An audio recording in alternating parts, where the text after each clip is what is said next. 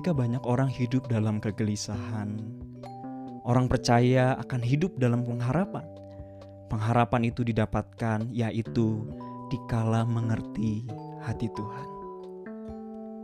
Di akhir tahun 2019 sampai 2020 diwarnai oleh tiada hari tanpa corona, tiada hari tanpa COVID-19. Hari-hari yang dijalani harus terbatasi oleh social distancing yang tidak tahu sampai kapan berhenti. Berharap semua kembali, itulah hal yang paling dinanti. Sadarkah engkau selain virus COVID yang saat ini menjangkiti banyak orang, ada virus yang tanpa memandang status sosial, tanpa memandang kedudukan ataupun kehidupan seseorang yang saat ini juga menjangkiti banyak orang, yaitu adalah virus kekhawatiran. Bukankah akhir-akhir ini tingkat kekhawatiran itu melonjak secara drastis? Banyak orang yang melakukan panik buying, membeli sebanyak-banyaknya bahan makanan untuk disimpan buat dirinya sendiri. Mungkin mereka merasa khawatir. Ada orang-orang yang keluar rumah sampai menggunakan hazmat suit, baju APD yang seharusnya dipergunakan untuk orang-orang medis. Mungkin mereka khawatir. Ada orang-orang yang stres sampai nggak bisa tidur karena memikirkan pekerjaan, usaha yang menurun. Mungkin khawatir. Atau juga ada orang-orang yang bergumul karena gajinya dipotong, sekolah diliburkan, ada yang bertanya mengapa wisudanya ditunda, ada mereka yang harus lulus dalam jalur corona, ada mungkin orang juga stres merasa hidupnya nggak bisa ke mana-mana mungkin saja merasa khawatir. Kalau kita melihat dalam keadaan sebelum terjadinya pandemi COVID-19, banyak orang hidup dalam kekhawatiran tentang masa depan yang mungkin cukup jauh. Banyak orang melihat dan merasa khawatir tentang sesuatu yang secara sudut pandang itu terlihat cukup jauh. Tetapi pada saat ini banyak orang yang merasa khawatir yaitu kekhawatiran yang sehari demi sehari. Jelas, kita tidak tahu besok masih bisa sehat atau tidak. Besok masih dalam keadaan yang baik atau juga tidak, tidak ada yang tahu.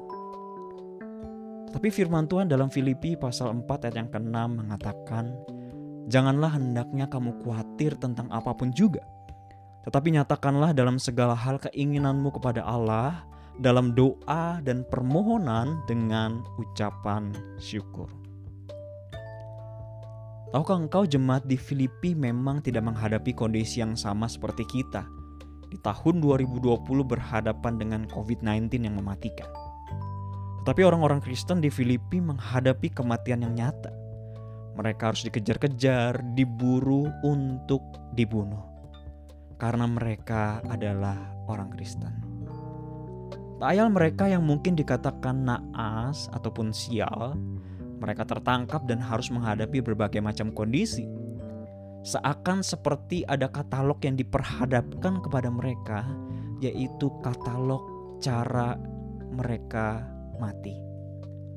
Ataupun juga katalog bagaimana cara mereka mati. Benar, memang sangat beragam. Mereka bisa dilempar batu sampai mati, dicambuk, disiksa dengan perlahan-lahan lalu kemudian mati. Dibakar hidup-hidup untuk jadi lampu kota, atau bahkan ada mereka yang diadu dengan singa diterkam hingga mati. Kau dipikir setiap hari mereka mengalami ketakutan. Setiap hari mereka merasa terancam dan itulah yang dirasakan oleh orang-orang Kristen di Filipi. Bersyukur kita dalam masih dalam keadaan yang baik Ketika kita berada di rumah, kita merasa secure, kita merasa aman. Tetapi mereka sekalipun harus bersembunyi di mana pun mereka merasa terancam, mereka hidup dalam kekhawatiran. Mereka bisa khawatir. Tetapi firman Tuhan inilah yang menguatkan mereka. Di sana mereka belajar untuk apa? Untuk tidak khawatir dengan apa pun juga. Sekalipun nyawa taruhannya, belajar untuk tidak khawatir. Sudah belajar untuk tidak khawatir berbeda dengan rasa tidak peduli. Kalau tidak peduli banyak orang saat ini ingin viral, berani menghadapi COVID. Ada orang-orang yang berkata, "Jangan takut sama COVID, takutlah sama Tuhan." Ada benarnya, tetapi kurang bijak. Belajar tidak khawatir itu adalah kita belajar untuk menaruh hidup kita sepenuhnya kepada Tuhan. Dan dan kita juga dengan bijak berusaha untuk menjaga diri kita. Sederhananya jawaban dari kekhawatiran yang firman Tuhan sampaikan adalah berdoa dan bersyukur. Lawan dari kekhawatiran itu adalah berdoa dan bersyukur. Sesuatu yang terlihat biasa namun dampaknya luar biasa. Sesuatu yang orang jarang sekali mau lakukan karena merasa klise, tetapi itulah yang menjadi jawaban firman Tuhan. Sudah mungkin di momen sekarang ini Tuhan rindu setiap kita untuk belajar semakin setia berdoa dan mensyukuri hari-hari yang Tuhan berikan. Daripada khawatir, lebih baik berdoa. Daripada hari-harinya dipenuhi dengan kegelisahan. Alangkah indahnya jikalau hari-hari itu diisi dipenuhi oleh rasa syukur. Percayalah hidup kita akan berbeda kalau kehidupan kita mau diganti, mau menggantikan rasa khawatir dengan kita hidup berdoa dan bersyukur.